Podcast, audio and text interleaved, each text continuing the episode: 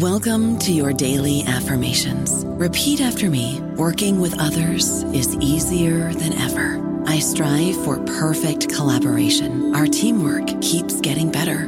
Yeah, affirmations are great, but Monday.com can really get you the teamwork you desire. Work together easily and share files, updates, data, and just about anything you want all in one platform. Affirm yes to start or tap the banner to go to Monday.com. Hello, it is Ryan, and we could all use an extra bright spot in our day, couldn't we? Just to make up for things like sitting in traffic, doing the dishes, counting your steps, you know, all the mundane stuff. That is why I'm such a big fan of Chumba Casino. Chumba Casino has all your favorite social casino style games that you can play for free anytime, anywhere with daily bonuses. That should brighten your day a little. Actually, a lot. So sign up now at chumbacasino.com. That's chumbacasino.com. No purchase necessary. VGW Group. Void were prohibited by law. See terms and conditions. 18 plus.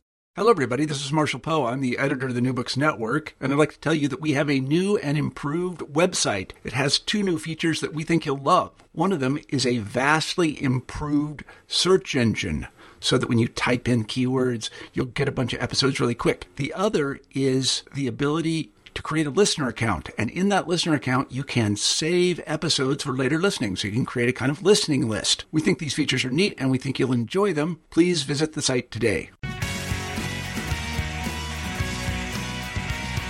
Welcome to the New Books in Political Science podcast. My name is Heath Brown, and today I'll be talking with the three author, one of the three authors of The Great Broadening How the Vast Expansion of the Policymaking Agenda Transformed American Politics. The book is published this year, very recently, by the University of Chicago Press. The three authors, Bryan Jones, Sean Theriault, and Mich- Michelle Whyman, uh, have written this, this big, significant book. I have Bryan Jones on the phone right now. Bryan, how are you doing?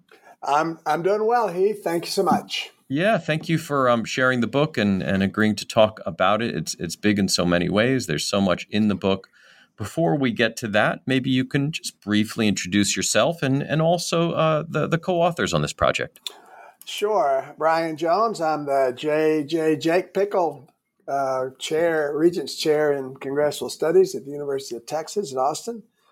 My colleague is uh, our Sean Theriault, who is a professor at the Department of Government in UT Austin, and Michelle Whyman, one of our former graduate students, now an assistant professor at Florida State. So the collaboration came about when Michelle and I began talking about some of these ideas that had struck me as interesting over the years from our work in the policy agendas with the policy agendas project, the U.S. Policy Agendas Project, which was established some years ago by Frank Baumgartner and myself. And now we have long time series of policy making in the U.S. and other countries too, because we have a comparative focus on that uh, and comparative agendas projects.net will get you to those data sets. So these data sets in, uh, could be exploited over a period of time since the Second World War, and that's what started our thinking on this. We yeah, brought, yeah, go ahead. Yeah, no, no, the the the um, the data in this is so interesting, and and the, the, the historical span I think is what makes the book uh, such a major contribution. If if uh, in in reading the book, um, it seems to me that it's really divided into three parts. Um, that is the period before about 1960, uh, the period between about 1960 and about 1980, and, and the period after.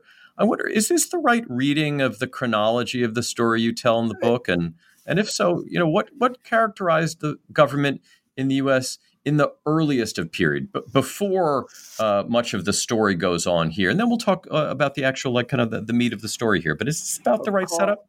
Uh, yeah, it is, and I'll go into a little more detail, but not too much. One, I, I, I, felt for a long time we need to integrate ourselves with history a little bit better, but not uh, always with only qualitative uh, analyses, but also with quantitative analyses, which is the great broadening uses, but at mostly a descriptive level, that is simple graphs. But the three periods before, during, and after the period we call the Great Broadening is a period from about 1958 to 1978, uh, in which uh, the government uh, moved into so many more new areas of activity that uh, it had not been in before. And I mean, the federal government. It moved into areas previously occupied by mostly the private sector and citizens alone, and it moved into areas previously occupied by state and local governments. And this period was a very quick broadening of government. We call it broadening because uh, it doesn't show up much in expenditure measures, but it sure shows up in the policy agendas measures we use, which is basically the number of issues that are invaded, or I don't want to use that word, but it, it, occupied by the federal government that were not occupied before. And in the description of these periods, we find lower activity during the uh, period before that, and then this increased activity. After that period, we, we find two patterns, depending on the data set we're working with. Uh, sometimes the data sets uh, tail off, there's less activity. For example, in lawmaking, there's a lot less lawmaking on a lot fewer subjects after about 1980, as you say, really 1978.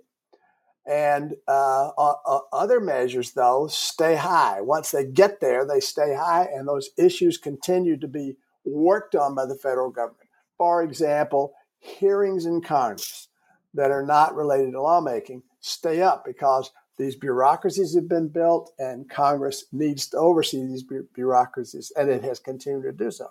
So we find these two different patterns. One's an arc, and they show up very clearly in the uh, in the in the graphs we show in the book.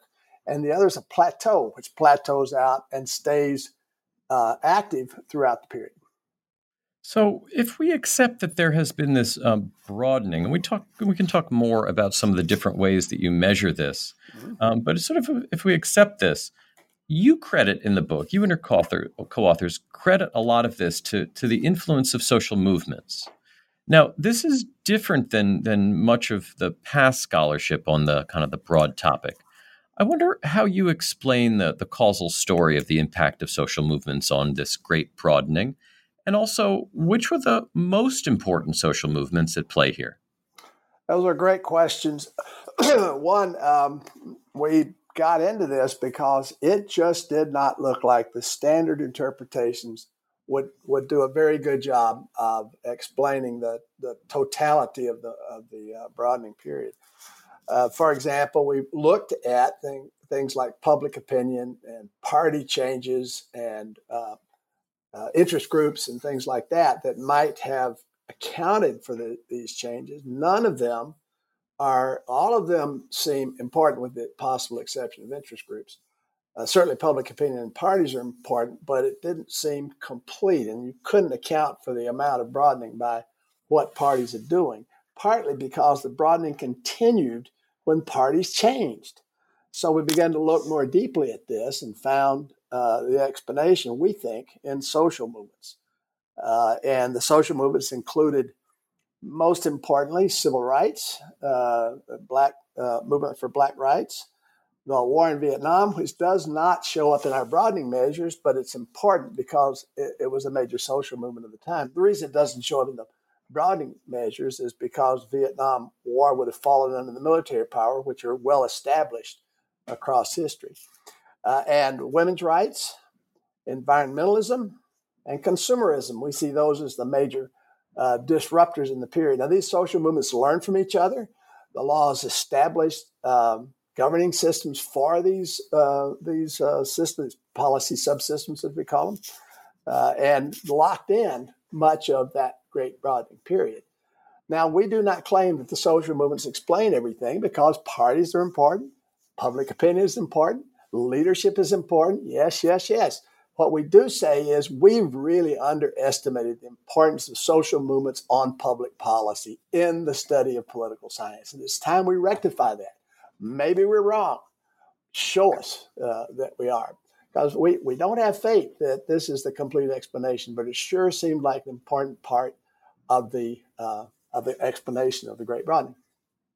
So, a lot of your study is, as you have alluded to so far, is about agenda setting and the importance of understanding the dynamics of agenda setting for issue legitimacy and also for setting a path forward on, on government action. So there's this path dependence that runs throughout the book. And in chapter four, you examine the number of new issues that are added to the congressional agenda from the early period in the 1940s up through the 2000s or so.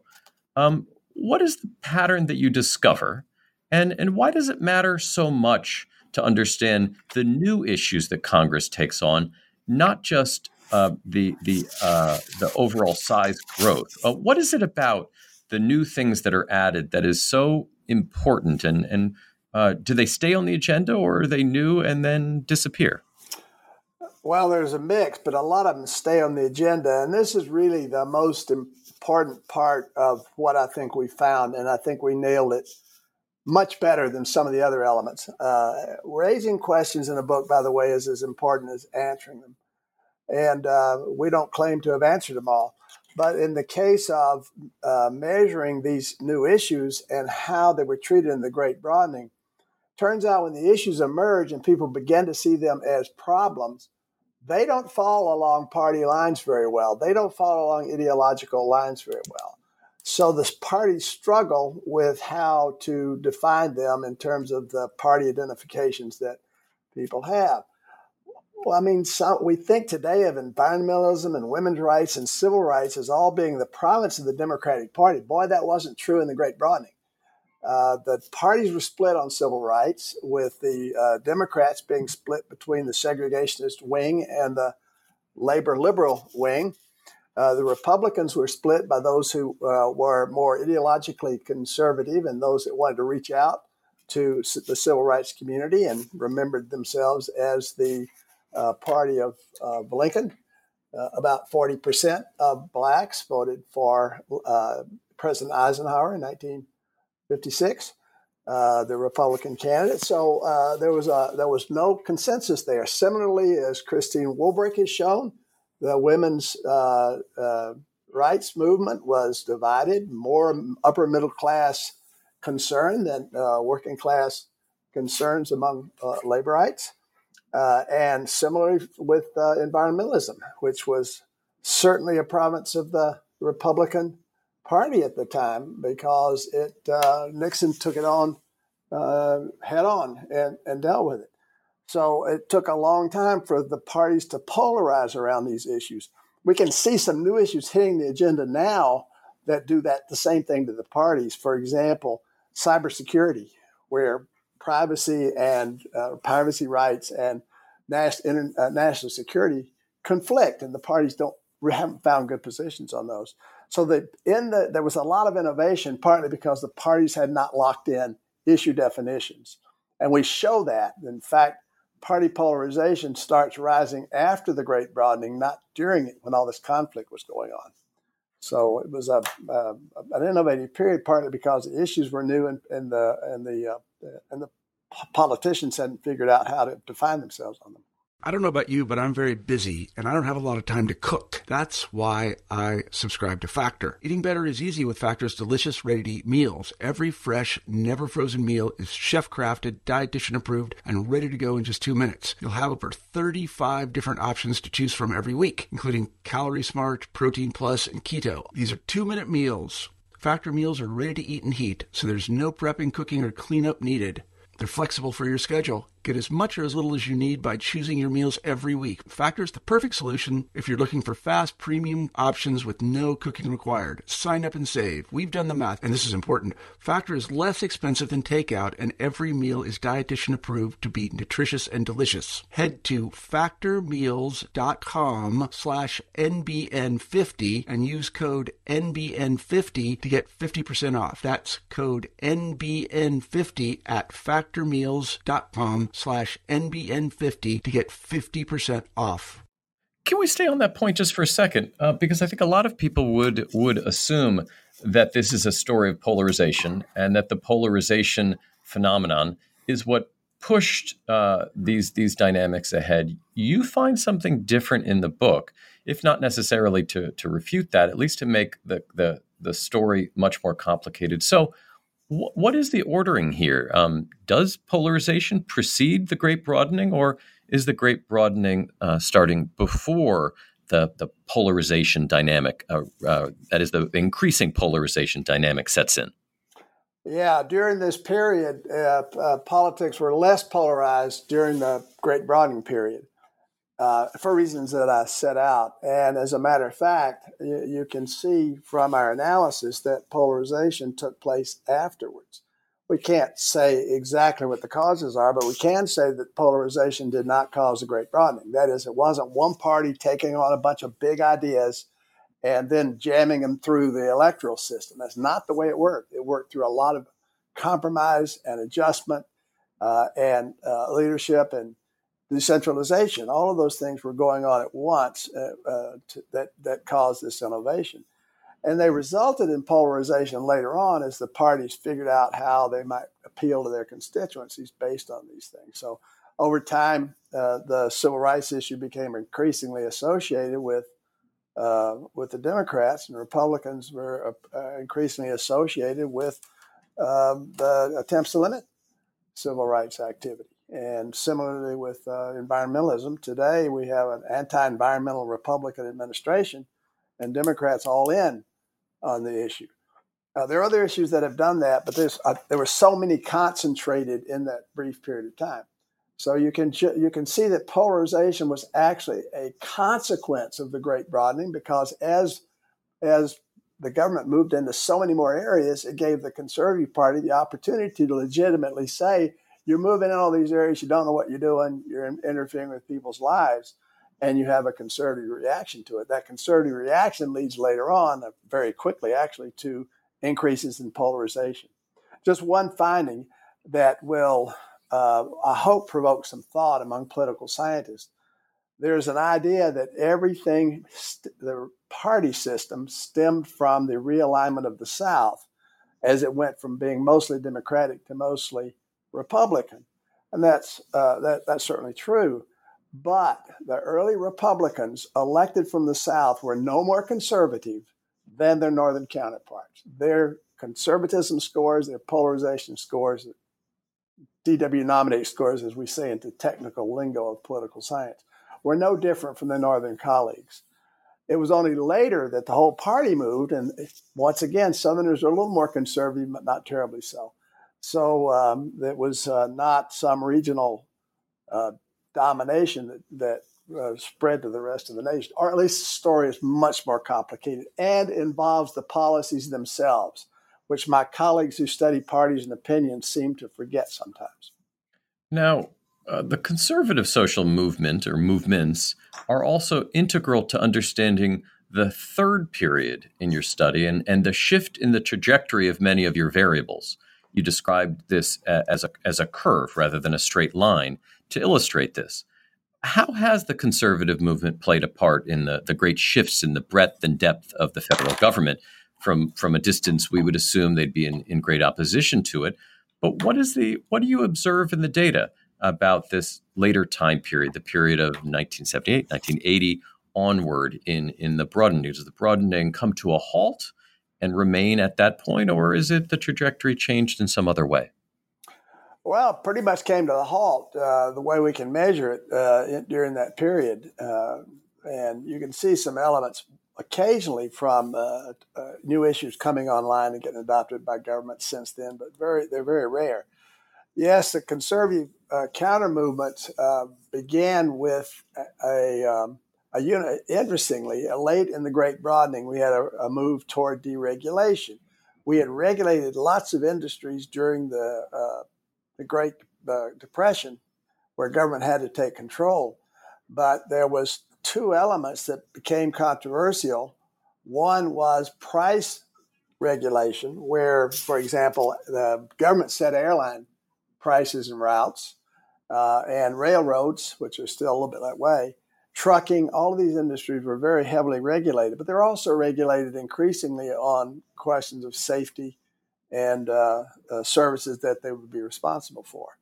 So Republicans and Democrats agreed, both Carter, in this case, President Carter, and later President Ford, agreed on deregulation. Both agreed on the deregulation of prices.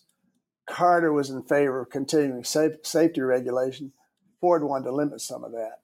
So at first, you got this this um, consensus on this. Then, the, uh, so the deregulation movement, it was an important movement that led to a lot of consensus on the issue. But after that, it broke down. Uh, so you have the Republican Party moving more into, we have Phyllis Schlafly with the uh, conservative women's movement. We don't want the equal uh, rights uh, amendment. It had become a, uh, an important topic then, and she was able to mobilize uh, conservative women to stop it. So she becomes very, and she's a Republican, so it becomes associated with the Republican Party. So anti-regulation, uh, anti, uh, more conservative on the women's movement. The South had become more conservative. The white South had become conservative on the Republican, sorry, on the civil rights issue. So these are the kinds of pushbacks that happen. And in, the Reagan era, we got the, the uh, pushback on crime. Uh, crime had become a real problem, and government wasn't doing a very good job of addressing it. And Reagan took advantage of that, dragged the Democrats along with him. Uh, so you had a conservative move in that direction, although it added to government, didn't subtract from it because they added uh, lots of, of uh, ways in which you could put people in jail. So the conservative reaction was very important and it's carrying through to this day. The question is, is it over? Have we gone through that uh, period of time as we did in the, the Great Broadening period? I don't know that, but uh, there are some elements of that. So you can use some of the analyses we did in the Great Broadening, bring them forward and say, does this kind of work today with systems sort of wearing themselves out by over success? I don't know. It's a possibility, though. Now, one of the most interesting parts of the book is, is towards the end, where you examine the consequences of the Great Broadening. Uh, I wonder if you could talk a little bit about the, the longer term impacts in terms of the administrative state and, and also the work of Congress as a, as a legislative body or something that has been transformed by the Great Broadening.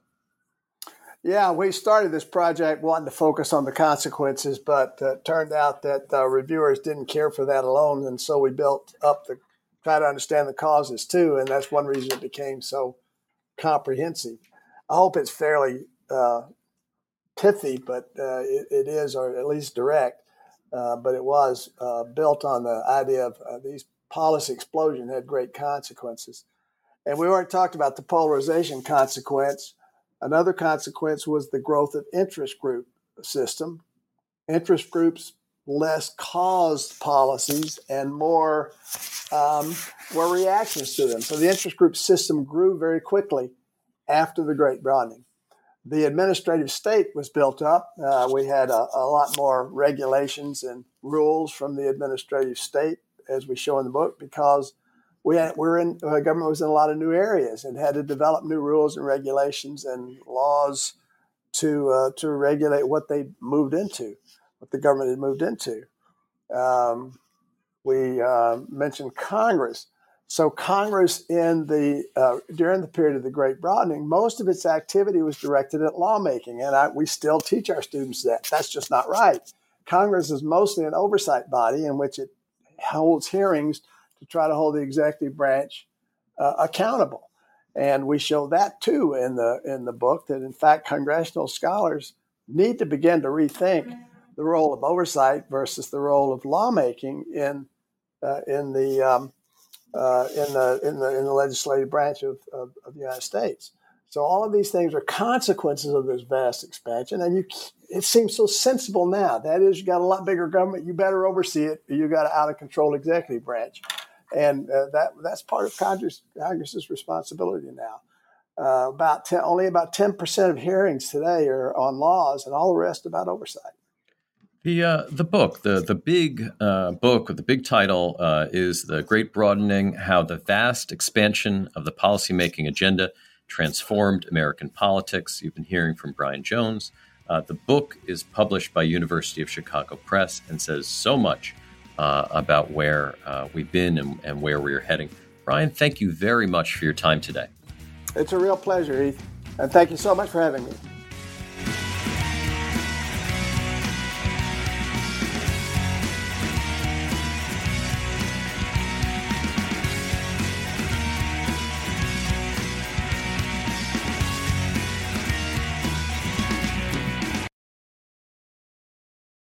With the Lucky Land slots, you can get lucky just about anywhere.